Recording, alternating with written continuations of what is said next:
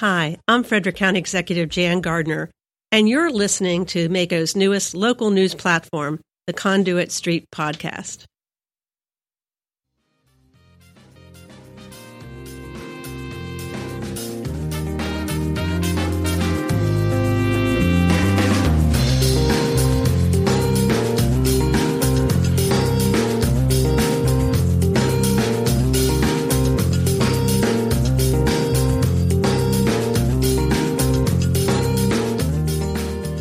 Welcome to the Conduit Street podcast. Kevin Kinnally here with Natasha Mayhew and Michael Sanderson. Natasha and Michael, how are you today? All Doing good. good. All good. Excellent. Today on the podcast, we're going to take a quick look around town. We'll have an update on the race for speaker. We'll also talk about the role of counties as employers, and then we'll dive into the census. And we'll also talk about how the Supreme Court will play a role in what the census will look like.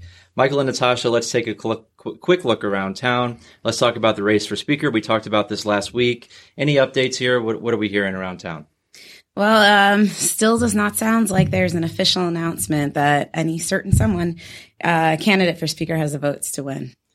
Michael, there was a great article in Maryland Matters. Uh, shout out to Maryland Matters to Josh Kurtz that some progressive groups are getting weary of this Democratic and Republican coalition that we just talked about last week. It's kind of it's kind of interesting the way this this breaks down, and I think most observers in town see it. I think more or less the way we covered last week, saying, you know, a majority within the majority party may not necessarily carry the day. You got 42 Republicans suggesting they are willing to vote as a block, and that changes the mathematics.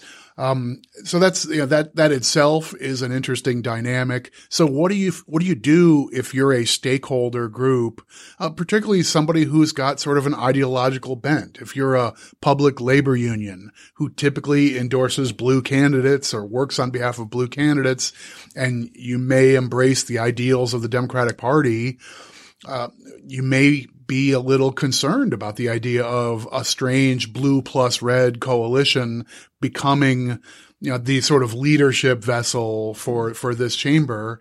So, so we've seen, you know, the beginnings, like n- no one's coming out and actually putting signs in lawns saying, here's exactly what we believe in. But, but people are testing the waters a little bit by saying, we're not wild about this bipartisan coalition. We'd rather see the party we helped put in office, um, you know, stay at the reins. So, I mean, you say we're not putting yard signs out and, and whatnot, but aren't these groups saying that they're wary of this Democrat and Republican coalition? We talked about that would benefit Dereck Davis, presumably. And if you had Democrats all lining up and getting into line and saying, we're going to support the party, that would seemingly benefit Maggie McIntosh. So by progressive groups coming out and saying this, are they not essentially saying we're endorsing Maggie McIntosh for speaker? I feel like it's kind of close, but not that, mm-hmm, right? Mm-hmm. I mean, I think that's the way you have to. I mean, it, it, might feel a little untoward. I guess, you know, the Baltimore Sun runs an, runs an editorial and they say, wow, we support the candidate from Baltimore. Uh, who, who saw that coming, right? right? Okay. We, we, we get that. But, but as far as, you know, stakeholders who have ongoing business before the body to weigh in on something that's an internal matter would be a little weird. I've, I've not seen that before. Mm-hmm. So, so, you know, you, you, you can say we're worried about the dynamics of the body and and to some degree is that kind of code for we prefer we prefer the person who has a coalition that's all blue I mean, right, right now, right now, the way you say it is we hope that the Democratic caucus can unify behind the member who has the majority of the Democratic caucus. So, I mean, Natasha, recapping from last week, the speaker race is still meaningful. It's apparently still undecided.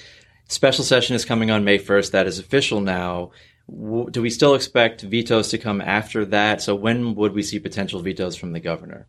Um, I think we see that after um, that Probably in January. Probably in January. Yeah, not for the special. Yeah, the, yeah. Overrides would be overrides would be in, in January. Right. So so if if he actually carries out the vetoes after this special session, unless the legislature came back for some other reason, more likely circumstance, they come back in January and have a conversation about overrides if they're going to do that. Okay. So, Michael, you just got out of a meeting with county HR directors, human resources. I know that you had a great conversation up there about our role as employers. Let's jump into that a little bit. There are some issues that are very specific to counties when we talk about counties as employers. All right. It's, um, I mean, first of all, MACo nominally our members of the organization are the elected officials, the county commissioners, the council members and executives who, who are, you know, doing the, are the governing body of county governments. But we can't function without the input and and sort of collaboration with county professionals. And each of us work with selected groups uh, in, who are in our subject areas and so forth. So yeah, those are our 13 affiliate organizations. right, right. And so they, yeah, they are essential to, to what we do. yeah, and, and I mean, at, at every level, right? I mean, just doing policy work in Annapolis, all of us, you know, over those weekends when we slug home with a briefcase full of bills to read, there's a lot of emails and phone calls going on, calling up people in the counties saying, have you, have you read page 11 of this bill? This is on, you know, Sunday morning. Yeah. hey, uh, could you take a look at this? Cause I don't really understand what this means, but you do this every day. Can you help me understand it? And like, by the way, a week from Wednesday, we have to sit at a panel and talk about it. Can you help with that? So can you come to town? Yeah. right? so I mean, that's it's. I think you know, let's let's be fair. It's it's a symbiotic relationship that the professionals guide us to do a better job on behalf of counties, and then their guidance lets us be more effective in Annapolis when we make cogent points about this bill's a problem and here's exactly why. We're more credible. So Right, because that- we heard directly from Right. the boots on the ground. yeah, so that's, that's that's a win-win. So our our our um, HR staff uh, in in town today talk about several things, including legislation and, and a roundup of bills affecting counties as employers seemed kind of interesting to me. It's I guess it's really not obvious that this is the sort of thing that MACo would care about or county governments would care about. I mean, people think about counties and the functions that are in local government. They pave the roads and they pick up the trash and they hire cops and they fund the schools and all those sorts of things. That's obvious that MACo and counties would care about that stuff. But we've got, you know, we've got 70,000 or so people across the state of Maryland who are county government employees. So in that respect, we're sort of just like, you know, Black and Decker as a big mm. employer and things in Annapolis affect us in, in that way too. So, I mean, potentially, though, there are a lot of employment issues in Annapolis. And if we got involved with every one of those bills, obviously that would be a lot more work. We need a lot bigger staff. So I know. Never you leave know, the testimony table. right. So, MACo, we are selective in when we get involved. Let's talk about what kind of bills we get involved in and why we get involved in some bills versus others. Right. I mean, in, in, in the grand scheme, I guess the, the, the way that we guide this in the main is we try and focus on areas where local governments are affected differently. And I mean, uh, like the, the Chamber of Commerce is a stakeholder group in, in this state, state house and in every one across the country, I'm sure. And, and generally represents the employer community, the business community and so forth. And, I don't know the you know the the rank and file bills that affect unemployment insurance or workers comp or labor laws or other things like that. That's the sort of thing where they have the expertise to show up and you know they they sort of cover that ground. I don't think we add much to those debates really. And, So and those yeah, types of bills, I mean, we're along for the ride. yeah, they just of the affect time, right? everybody. So we're we're the same as everybody.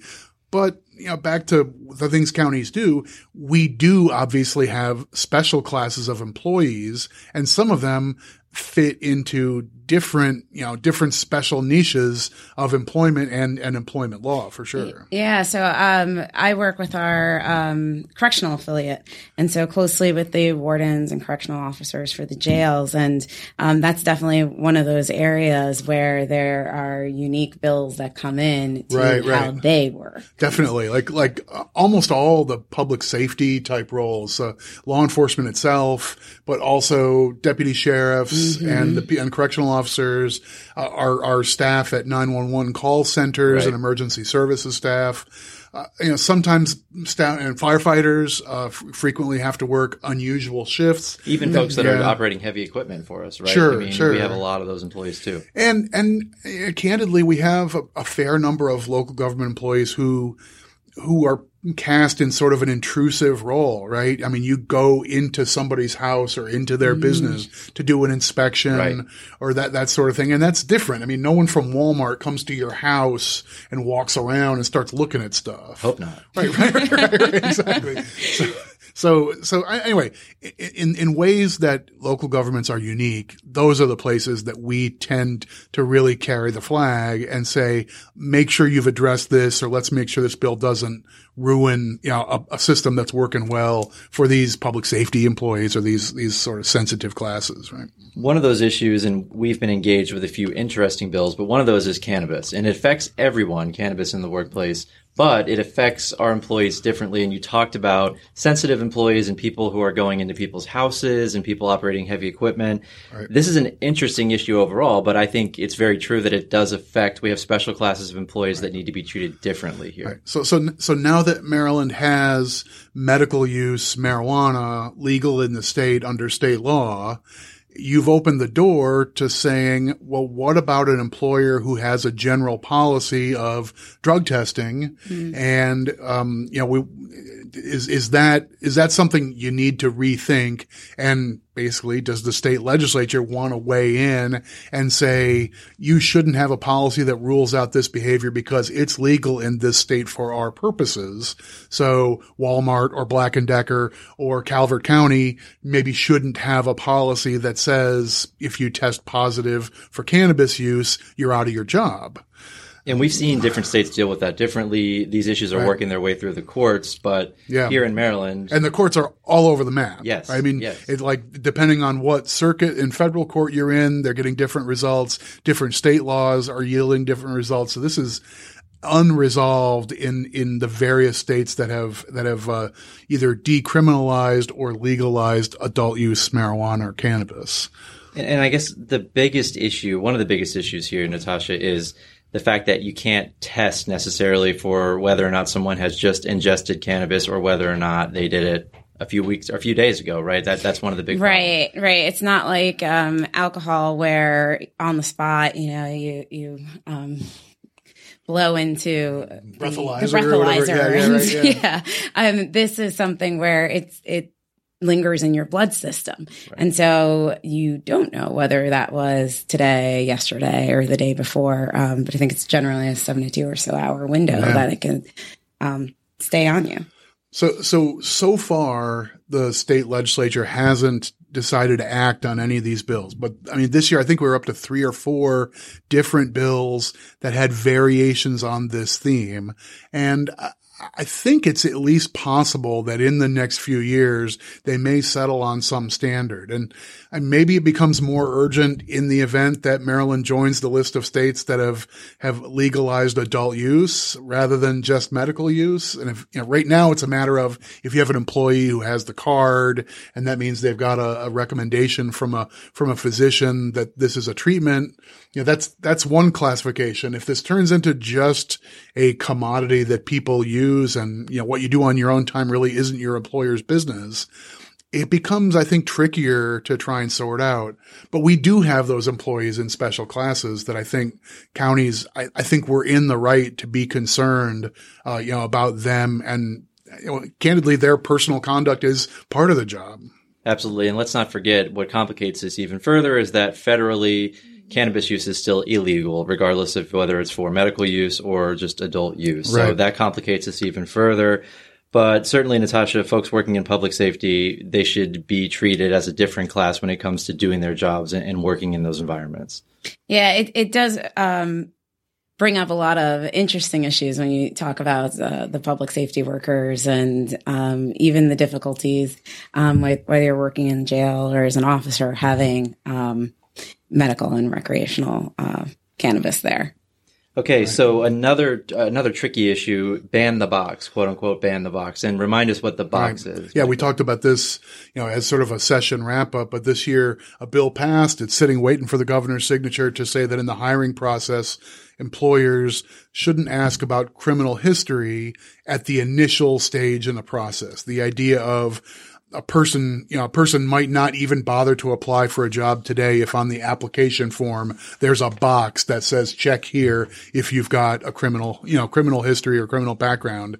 And the idea being that's, that's pre-screening a wide range of people out who might otherwise be perfectly good fits for the job. So what did I say? Not ban the box, but move the box. Move the you box. can ask that question later in the process, not at the outset. Okay. Sounds good. But Natasha, what are the issues here for counties? Again, there are a number of uh, sensitive employment issues where we have people that, whether it's for security systems and they're going inside the houses and doing inspections or um, their law enforcement sensitive areas where you'd want to know um, uh, sooner right. than later. Right. So, so the way the state legislation passed here, they didn't include the state and local governments among the employers affected by the bill. So, so the bill that may go into law would affect private employers and we were already seeing a number of counties enact this locally, but they sort of tailor it around those special classes of employees. So, you know, you may have a rule like this that says we don't ask this for our employment, but what we do instead is we do it, you know, we do it at this phase. And for this class of employees, we actually have it as a screening question. Here's how it works there. So, mm-hmm. you know, if you're, if you want to be a new, you're going to go through police training to get onto the police department, we're going to find that out early because we, we've decided that's a disqualifying issue for that particular job. But down here, we got 18 other jobs where you go through a more conventional process. And, you know, we may ask that later, but not at the start. Right. And, and we also see bills that just administratively would be almost impossible for counties to, to, comply with. And one of those bills, I think, is trying to remove wage history in, in the hiring process, right? And it's just right. administratively, it would be extremely difficult for counties to try and do this. Yeah, last couple of years, uh, the, the Maryland General Assembly has taken up bills that that would say employers shouldn't shouldn't ask your wage history when deciding whether to offer you a particular job or a particular wage. And I, and I think the I mean the goal behind this if you if you've been in the room for the bill hearings, the goal behind the bill is to try and break a cycle of disparate pay for comparable jobs essentially between men and women. Right. And the, the argument is if, if women have been getting paid 80 cents on the dollar or 70 cents on the dollar for comparable work. If you continue saying, well, if you're making 46,000 now, this, I will offer you 50. That's how a lot of employment exchanges go. But if she's making 46 and the guy in the comparable job's making 57, then he gets an offer at 60, she gets an offer at 50 and you never, you never get out of that cycle, even though they were, they were doing comparable work. Right. So the idea is just nip this in the bud. Right. So, so get that question out of the hiring process and basically tell us the kind of work you've been doing. You know, a- ask about the kind of work the employee has been doing, what their responsibilities were, you know, what their successes were, and then make an offer based on that. Don't say, well, what are you making now? I'm going to beat it by mm-hmm. X. Um, so that's, that's the theory. Uh, nuts and bolts though, it gets tricky for counties because we're, I mean, first of all, we're much more public and transparent right. about hiring than most private sector employers. That's a function of being in the public. So we post something and here's, it's, this is a grade and here's the step and here's the classification of the job and here's the exact range that we're going to be hiring for.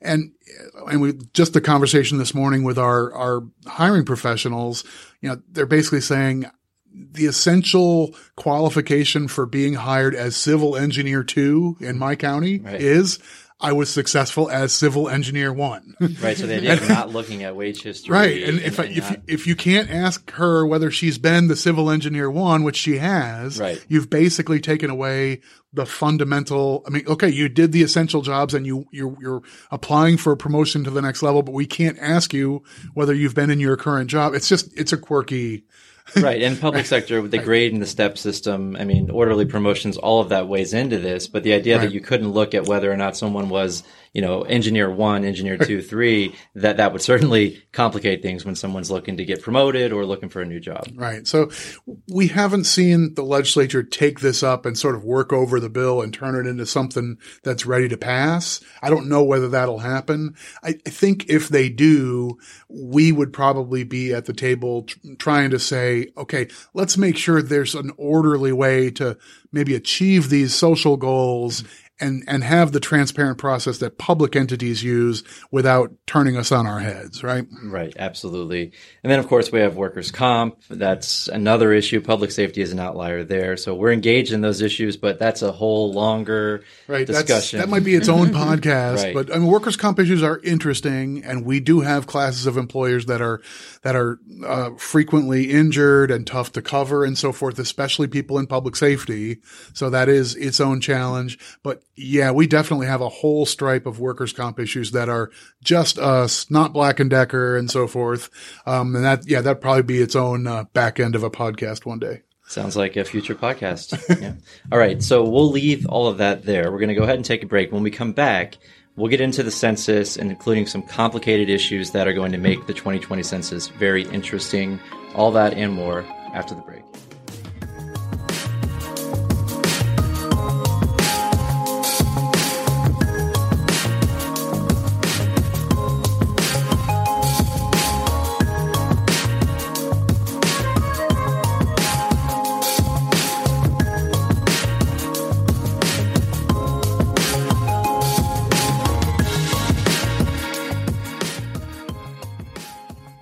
Welcome back to the Conduit Street podcast. Kevin Kinnally back here with Natasha Mayhew and Michael Sanderson. And we're going to talk about the census. I promise you, the census is not boring. It is incredibly important. You're promising. You're promising. Yeah. I promising. Promise. I promise. All right, all right. So just a little bit of history. A decennial census is required every 10 years. That's pursuant to the U.S. Constitution and federal statute. The next census is going to occur in 2020. April 1st of the year of the census under federal law is known as the decennial census date. no joke. No joke. And the U.S. Census indicates local governments and nonprofits groups can certainly help with marketing and other efforts to promote the census and encourage residents to respond. I guess that's what we're doing here on today's podcast. But Natasha and Michael, why is the census so important and why do we care so much about the census? The census data is used for so much. I mean, everything from apportionment of seats uh, for uh, your U.S. House of Representatives to uh, redrawing of district boundaries. Um, it's used by the federal government to allocate billions of dollars in federal funding um, for education, health, transportation, housing, community services, job training. I mean, you name it. Um, local, state, uh, governments and businesses and nonprofits also rely on that data to um, allocate funding or measure the impacts their programs are having um, and to make strategic decisions around economic development. Um, for instance, businesses will use information um, that the census collects, which is largely demographic information, to see where they want to locate their new facilities um, and services, um, which means that's where the, uh, new jobs and economic growth will be created. Yeah. So, I mean, definitely a big deal if you're a data accuracy person, but you don't have to be in the weeds as a nerd to come away saying, well, geez, I mean, if the federal government uses data from the census to basically divvy up all sorts of things that go back to communities, go back to families, go back to farmers and citizens and so forth, that even if it's just about the money, there's an awful lot of money attached to this. Oh yeah, yeah. So um, it's approximately six hundred and fifty billion dollars of federal funding that's allocated based on census data. Um, that amounts to almost two thousand dollars a person annually in Maryland if you miss a count on a person. And in the bigger scheme, when you're really looking at um, how the money's allocated and what builds upon it, it's eighteen thousand two hundred and fifty dollars per person. That adds up funding. quick, right? That adds up quick. Yeah, so there's uh, so there's all sorts of things. I mean, some of them are family specific, but other, you know, some of the the big ticket um, federal programs like community development block grants. I mean, that's not ba- it's not family fu- by family. That's a distribution to a whole neighborhood. And if two percent or four percent or twelve percent of your neighborhood ends up not being counted in the census, you go a decade getting underrepresented in those distributions, and you know then you end up losing out the things that are supposed to help that neighborhood, right? Mm-hmm. No one wants an undercount. Right. I mean, and I think so often people think about the census as, oh, we're going to use it to to redraw congressional lines, and this is going to how we're going to, you know, have our our House seats based on the census. But there's so much money at stake here, and we know that undercounted population is going to lead to significant declines in federal funding. What are some of the hurdles, Michael and Natasha, that that the census has, and how can Maryland help to prepare? What is Maryland doing? Yeah, so the census is um, largely a self-report. They send out the information. They have people that go out and and um, try to connect with people. Um, but because of its nature, you do have populations that are um, hard to count. Um, those include um, immigrant populations, but also millennials. There's a lot of kids in schools, in colleges. you have your older adults, and uh, maybe mentally disabled folks. Exactly, exactly. People with mental illnesses as well, and those could be hard to reach populations. Right. So, so we know it's it's hard to get people to respond. It's hard to find people sometimes. Um, and we also know that Congress has not increased funding from the 2010 census, and that the census will be fa- facing a tighter labor market for 2020 than they had during the Great Recession in 2010, and that's important, right? Because a lot of people, I mean, a, lot of people, a lot of people, a lot of temporary jobs, which you know, and honestly, when you look at employment data, there's always sort of an asterisk every 10 years for this little window of time, the number of people that the census actually hires to go out. I mean, these, you know, clipboard carriers, mm-hmm. we think of them as like going door to door to addresses that didn't return the original form. I mean, that is that's feet on the ground. We don't have any we don't have any drones to do this kind of stuff. Not yet. You need you need human beings to actually go knock on doors. Uh, so every 10 years, the labor data has to be adjusted because of the census because we over, suddenly it's like, hey, what's the economic boom in, in April of 2010? Uh, it's the census. We're talking about 500,000 temporary and part-time employees. Yes, right. it's a lot mm-hmm. of people. And so we've talked about some of the hurdles here, Natasha, counting people, finding people. What is Maryland doing to prepare here? I know a lot of states are working on different initiatives to make sure their folks are counted. What is Maryland doing? Yeah, so um, with the 2020 census nearing, uh, Maryland um, has established a 2020 Maryland Complete Count Committee um, to help the state prepare and mobilize for the census. Um, and so this um, committee includes nonprofit leaders, elected officials, state agency heads, um, county and municipal representatives. MACo, we have a seat at the table. Uh, we're represented by Savitra Peoples from Baltimore County. Um, and so this complete count committee really is, serves as a census ambassador, um, and they'll play an integral part in ensuring a complete and accurate count of all the communities in Maryland. So they sort of act as a liaison between the community and the census. Right, because we want to ensure there's coordination between all the counties, all the local governments, but also the nonprofit groups that are trying to help, um, and the state.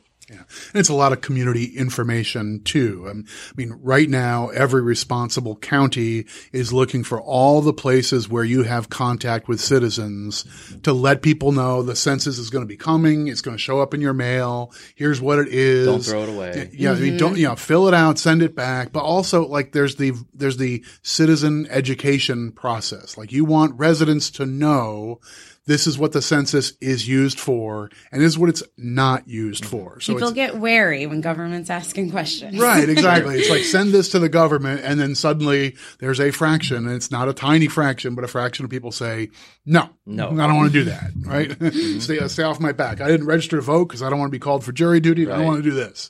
Right. I mean, I mean, so that's part of what you, I mean, yep. in, in addition to language difficulties and, and, you know, people who just don't understand the process or getting sub, something mailed to the wrong address. Those things are nuts and bolts problems, but there is just an impression problem with some people saying, I don't like the government. And so you do your best. Like, hey, some of those people go to the library, put up a sign at the library, mm-hmm. said, this is what this is, and this is what it isn't. And this is why it's important to your community. Right. right? And because we know that the census data is so vital to ensuring federal support for counties, we did in 2018 last year support legislation to establish the 2020 Census Grant Program. Natasha, talk about that and how that's helping here to make sure that Maryland residents are counted in the census. Yeah, so that grant program um, um, allowed local governments and nonprofit organizations to apply for matching funds to help with their 2020 census efforts. Um, and so the grant panel uh, awarded over $4 million in funds to local government organizations and um, nonprofit organizations. Uh, about uh, uh 10 counties were awarded funds. So it's, it's a pretty broad effort, and and this is this is not any particular character or jurisdictions. It's big and small mm-hmm. uh, who are who are pursuing this, and I think the efforts we're seeing at the county level are all over the map too. There are some rural jurisdictions who feel like it's reaching through the farming community and reaching through places like farmers markets and the county fairs and stuff like that is a way to reach a broad audience the strategy in some place like Baltimore County. I mean, big, expansive, really, you know, richly diverse county that's got a little bit of everything. Um, you know, Baltimore County's got everything from, from built up metropolitan areas to big, sprawling rural parts, and they've got all of the above. Uh, a place like Baltimore City has a different challenge, uh, than Garrett County for sure, but they've got neighborhoods that they're trying to reach, and that's going to involve languages and education and reaching out through churches and so forth. So you do everything you can.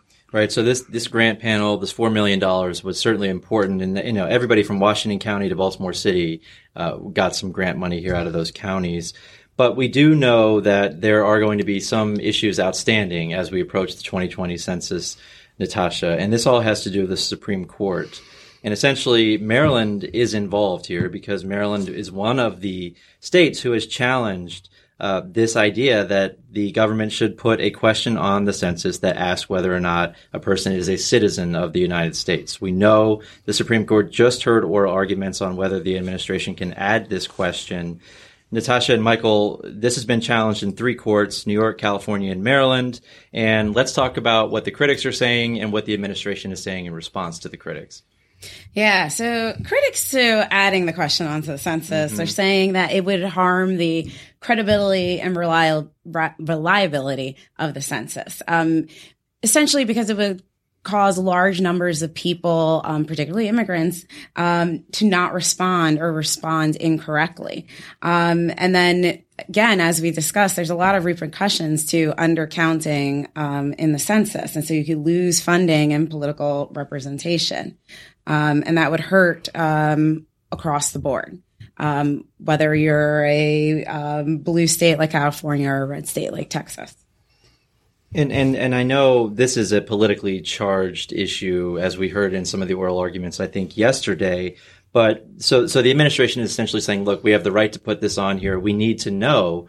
This is not about we're not trying to find people and throw them out of the country. We need to know where they are. We need to know where these communities are so that we can redirect funds. Right. And there's, I mean, there's there are logistical arguments behind having cleaner and more expansive data come from the census. So, you know, the, the, in, in, a more perfect world, having a census that everybody responds to and you get a complete and accurate count of people, but you also come away with more detail in the demographics of who the people are and how they're classified and so forth. I mean, think think of the Voting Rights Act mm-hmm. and enforcing voting rights is largely about classes of people being disenfranchised by either district drawing or election practices or things of that nature, right? So it would be essential to know in the city of Charlotte or in the city of Baltimore, or in the city of Lubbock, what's the, I mean, if there's something going on with election law or election administration in certain places, you look to the census to say, is this an area that looks like it might be subject to targeted action that would violate the, the, the Voting Rights Act. So having useful information about who's where and what classes they fall into, I mean, it's one of the practical uses of having that information. So when the Department of Commerce, who oversees the census, you know, suggest this idea. Um, they're saying we'll go back to a question that was in, in some form on the census decades ago.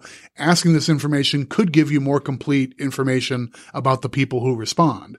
The question is, does that actually depress the response and give you an inaccurate or even a skewed set of results? Right. Right. And then so then again the critics would say you're not going to get the the uh, proper results if less people are responding. And then also that the census and other government agencies do collect a lot of information. And so um, uh, census releases other surveys um, through that are done more frequently, and those surveys snapshot a smaller portion of the population, um, but ask citizens questions there. So. Right. their critics' argument is that there's not a lack of data; you could get it from different sources. And, and I guess another another point is that the Constitution says that the census needs to count every person living in the United States, not just citizens. So if the goal is to have a complete and accurate count, um, I guess the critics would say, look, this question is going to dissuade people from turning their forms in because whether you like it or not, they're afraid that they're not a citizen, that you will come and get them and throw them out of the country. Right. And I mean, it's, it's an, it's an understandable apprehension, right? If you're, if you're a resident, but you're not a citizen, even if you're here, you know, with a visa or with a green card, but you're not a citizen, uh, the idea of sending a form to the government that says, here's who I am, here's where I am, and I'm going to remind you that I'm not a U.S. citizen that certainly would it would give me some pause sure. if I were in that circumstance of filling out that form. I mean, I'm not getting 20 bucks for filling out the form, right? right. We're not at that point. So, right. um, it just, you can, you can see the logistical argument that this would end up depressing participation and particularly for sensitive populations, which in part the census is supposed to be the one thing we do that gets around that. Right. So, so what it leads to is another question that the court then is looking at, and, and that becomes the procedure, the legality of making these changes. Right. Um, and there are steps that the um, census officials have to go through when they're making changes on these surveys. The surveys are scientific, so you need to make sure you're asking a question uh, an appropriate way. That um, that there's a very public process to how changes are made, and um, it goes through the appropriate channels. And so, some of the arguments there as to whether or not um, uh, in making this change and asking for this uh, question to be added to the census, they went through all those required channels first. Right. And it, and, and the question of what is, what is just customary as opposed to what is required in process is a big part of what the oral arguments ended up being about this week, which is interesting. I mean, yeah, Natasha, you're the only lawyer among the three of us, but I, I, I, the coverage of the oral arguments was interesting to me that you get into a structure of government question where an executive branch agency generally has an awful lot of latitude in how mm-hmm. to conduct the affairs of their agency. Um, and so you end up with stakeholders saying, but usually the census does A, B, and C before they change the form. And here they didn't go through those steps. And the department is more or less saying, we we have a process, but we are not obligated under law to follow that process all the time.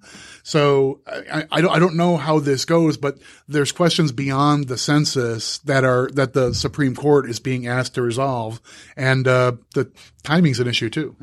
right. and Natasha, how many people are we talking about here? The the critics of of adding this question, how many people do that they think this would affect?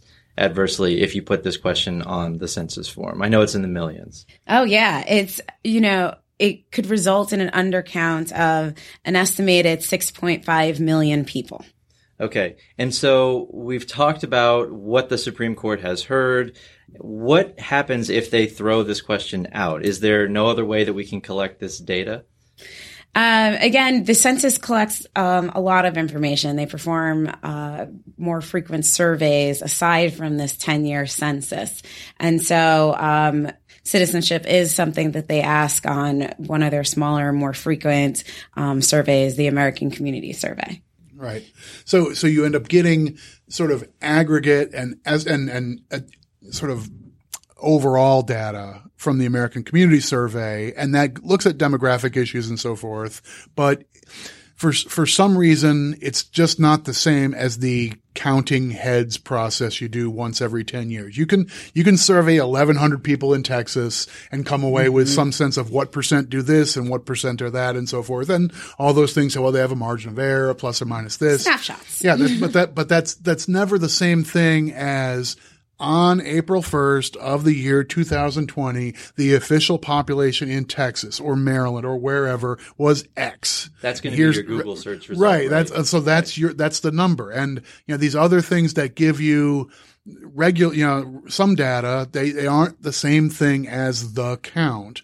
And so do they satisfy every one of those data needs and, and so forth? That's part of the question here too. So, you know, the integrity of a complete count census is a big philosophical issue. I don't know whether those are the grounds that, that the Supreme Court are going to be, you know, that's what they're going to be evaluating this based on. There's, there's a lot of nuances to this.